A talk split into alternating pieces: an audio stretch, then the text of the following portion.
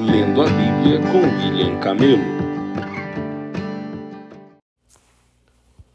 Dia 3 de novembro, Ezequiel 7, 1, 9 a 11. Então recebi esta mensagem do Senhor: Filho do homem, assim diz o Senhor soberano a Israel: Chegou o fim. Para onde quer que você olhe, norte, sul, leste, oeste, sua terra está acabada. Não resta esperança, pois lançarei minha ira contra vocês. Eu os chamarei para prestar contas de todos os seus pecados detestáveis. Não os pouparei, nem terei piedade. Darei a vocês o que merecem por todos os seus pecados detestáveis. Então saberão que eu sou o Senhor. Assim diz o Senhor soberano. Desgraça após desgraça se aproximam. Chegou o fim, finalmente chegou sua condenação, os espera. Ó povo de Israel, já amanhece o dia de sua destruição. Chegou a hora o tempo da aflição está próximo. Nos montes se ouvem gritos de angústia e não de alegria. Em breve derramarei sobre vocês minha fúria e contra vocês lançarei minha ira. Eu os chamarei para prestar contas de todos os seus pecados detestáveis. Não os pouparei, nem terei piedade. Darei a vocês o que merecem, por todos os seus pecados detestáveis. Então saberão que eu, o Senhor, os feri. O dia do juízo chegou. Sua destruição os espera. A vara da perversidade brotou. Sim, o orgulho do povo floresceu sua violência se transformou numa vara que os castigará por sua maldade. Nenhum dos orgulhosos sobreviverá. Toda a sua riqueza e prestígio desaparecerão. Sim, chegou a hora. Este é o dia que os compradores não se alegrem, nem os vendedores se entristeçam pois todos eles cairão sob a minha ira ardente. Ainda que os comerciantes sobrevivam, jamais voltarão a seus negócios, pois a profecia contra o povo não mudará. Ninguém cuja vida é corrompida pelo pecado se recuperará. A trombeta convoca o exército, mas ninguém sai para guerrear, pois minha fúria está contra todos eles. Fora da cidade a guerra, dentro dela doenças e fome. Quem estiver fora dos muros será morto pela espada do inimigo. Quem estiver dentro da cidade morrerá de fome e doença. Os sobreviventes que fugirem para os montes gemerão como pombas por causa de seus pecados. Suas mãos ficarão fracas e seus joelhos frouxos como água. De pano de saco se vestirão e ficarão cobertos de horror, rasparão a cabeça em sinal de tristeza e remorso jogarão seu dinheiro na rua, o lançarão fora como se fosse lixo, seu ouro, sua prata não o salvarão. No dia da ira do Senhor, não os saciarão nem os alimentarão, pois sua ganância só os faz tropeçar. Tinham orgulho de suas lindas joias e com elas fizeram ídolos detestáveis e imagens repugnantes. Por isso, farei que todas as suas riquezas se tornem repulsivas para eles e as entregarei como despojo a estrangeiros, as nações perversas, e elas as profanarão. Desviarei deles meu olhar. Quando ladrão invadirem e profanarem minha terra preciosa, preparem correntes para meu povo, pois o sangue de crimes terríveis cobre a terra. Jerusalém está cheia de violência. Trarei as nações mais cruéis para ocuparem suas casas. Acabarei com o orgulho dos poderosos e profanarei suas, seus santuários. O terror tomará conta do povo. Buscarão a paz, mas não a encontrarão. Virá uma calamidade após a outra, um rumor após o outro. Buscarão sem sucesso uma visão dos profetas.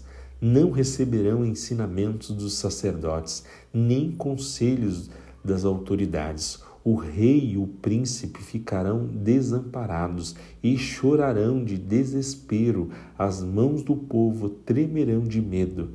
Trarei sobre eles o mal que fizeram a outros e receberão o castigo que tanto merece. Então saberão que eu sou o Senhor. Em 17 de setembro, no sexto ano do exílio do rei Joaquim, enquanto as autoridades de Judá estavam em minha casa, a mão do Senhor soberano veio sobre mim. Vi uma figura semelhante a um homem da cintura para baixo. Parecia uma chama ardente, e da cintura para cima tinha a aparência de ambar reluzente. Ele estendeu algo que parecia uma mão e me pegou pelos cabelos. Então o Espírito me levou, me elevou entre a terra e o céu e me transportou para Jerusalém numa visão dada por Deus fui levado à porta norte do pátio interno do templo, onde havia um ídolo que provocou o ciúme do Senhor. De repente, estava ali a glória do Senhor de Israel, como eu tinha visto antes no vale. Então o Senhor me disse: Filho do homem, olhe para o norte. Olhei para o norte e ali perto da entrada da porta junto ao altar estava o ídolo que havia provocado ciúme no Senhor. Filho do homem, disse ele, você vê o que estão fazendo?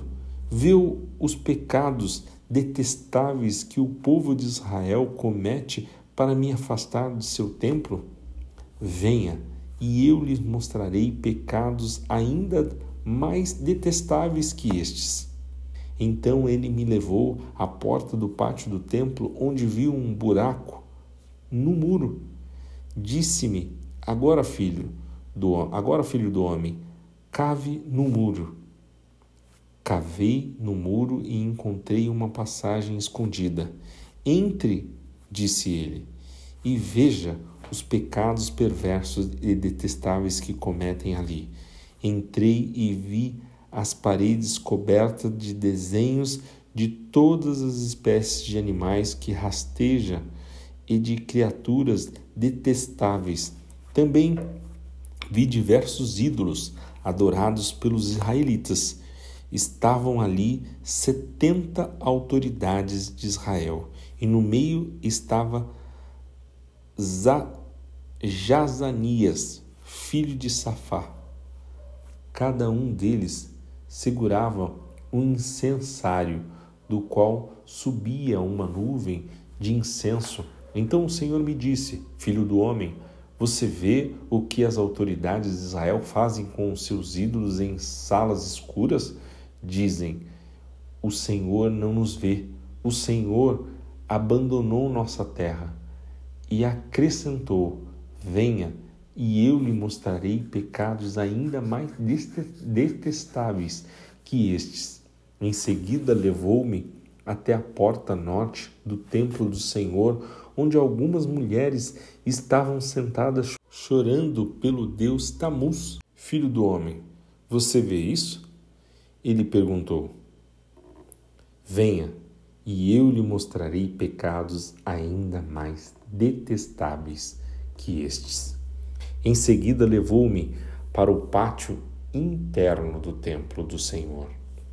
Na entrada do templo, entre o pórtico e o altar, havia cerca de vinte e cinco homens com as costas para o templo do Senhor, estavam voltando, voltados para o leste, prostrados no chão e adoravam o sol. Filho do homem, vê isso? perguntou ele. Será que não significa nada para o povo de Judá cometer esses pecados detestáveis que levam a nação inteira à violência que a fazem zombar de mim e provocar minha ira? Por isso responderei com fúria: Não os pouparei, nem terei piedade, mesmo que clamem bem alto, não os ouvirei. Então o Senhor disse em alta voz: Tragam os homens escolhidos para castigar a cidade. Digam-lhes que venham com suas armas de destruição. Logo surgirão seis homens vindos da porta superior voltada para o norte, e cada um tinha na mão uma arma mortal. Estava com eles um homem vestido de linho que levava na cintura um estojo com material de escrever. Todos entraram no pátio do templo e ficaram junto ao altar de bronze. Então a glória de Deus de Israel se levantou do meio dos querubins, onde havia estado, e se moveu para a entrada do templo. O Senhor chamou o homem vestido de linho que carregava o estojo com material de escrever, ele disse: Ande pelas ruas de Jerusalém e ponha um sinal na testa de todos os que choram e gemem por causa dos pecados detestáveis cometidos em sua cidade. Em seguida, ouviu o Senhor dizer aos outros homens: sigam-no pela cidade e matem todos, cuja testa não esteja marcada. Não mostrem compaixão nem tenham piedade. Matem todos, idosos e jovens, meninas, mulheres e crianças pequenas mas não toquem naqueles que tiverem o sinal. Comecem aqui, mesmo no templo. E eles começaram pelos setenta líderes na entrada do templo. Profanem o templo. O Senhor ordenou: encham seus pátios de cadáveres. Vão. Então eles saíram e começaram a matar em toda a cidade. Enquanto isso, fiquei sozinho. Prostrei-me com o rosto no chão e clamei: Ó Senhor, soberano, acaso tua ira contra Jerusalém exterminará todos os que restam em Israel? Então ele me disse: Os pecados do povo de Israel e de Judá são muitos, muito grandes. Toda a terra se encheu de homicídio. A cidade está repleta de injustiça. Eles dizem: O Senhor não nos vê, o Senhor abandonou nossa terra. Por isso, não os pouparei, nem terei piedade deles. Eu lhes darei o que merecem por tudo o que fizeram. Então o homem vestido de linho, que carregava o estojo com material de escrever, voltou para relatar: Fiz o que ordenaste. Hebreus 5, de 1 a 14. Todo sumo sacerdote é um homem escolhido para representar outras pessoas nas coisas referente a Deus. Ele apresenta ofertas e sacrifícios pelos pecados e é capaz de tratar com bondade os ignorantes e os que se desviam, pois está sujeito às mesmas fraquezas. É por isso que precisa oferecer sacrifícios pelos próprios pecados, bem como pelos pecados do povo. Ninguém assume essa posição de honra por si só.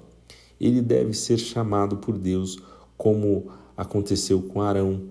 Por isso, Cristo não tomou para si a honra de ser sumo sacerdote, mas foi Deus que lhe concedeu essa honra, dizendo: Você é meu filho, hoje eu o gerei. E em outras passagens diz: Você é sacerdote para sempre, segundo a ordem de Melquisedeque. Enquanto Jesus esteve na terra, ofereceu orações e súplicas em alta voz e com lágrimas àquele que podia salvá-lo da morte, e sua oração foram ouvidas por causa de sua profunda devoção. Embora fosse filho, aprendeu a obedecer por meio de seu sofrimento. Com isso, foi capacitado para ser o sumo sacerdote perfeito e tornou-se a fonte de salvação eterna para todo que lhe obedecem. E Deus o designou sumo sacerdote, segundo a ordem de Melquisedeque. Há muito mais que gostaríamos de dizer a esse respeito, mas são coisas difíceis de explicar, sobretudo porque vocês se tornaram displicentes acerca do que ouvem. A esta altura, já deveriam ensinar outras pessoas e, no entanto, precisam que alguém lhes ensine novamente as, os conceitos mais básicos da palavra de Deus. Ainda precisam de leite e não podem ingerir alimento sólido. Quem se alimenta de leite ainda é criança e não sabe o que é justo. O alimento sólido é para os adultos que, pela prática constante, são capazes de distinguir entre certo e errado. Salmos 105, de 1 a 15. Deem graças ao Senhor e proclamem seu nome. Anunciem entre os povos o que ele tem feito. Cantem a ele, sim, cantem louvores a ele. Falem a todos de suas maravilhas. Exultem em seu santo nome. Alegrem-se todos os que buscam o Senhor. Busquem o Senhor e sua força. Busquem sua presença continuamente. Lembrem-se das maravilhas que ele fez, dos milagres que realizou e dos juízos que pronunciou. Vocês, que são filhos de seu servo Abraão, des descendentes de Jacó, seus escolhidos. Ele é o Senhor nosso Deus.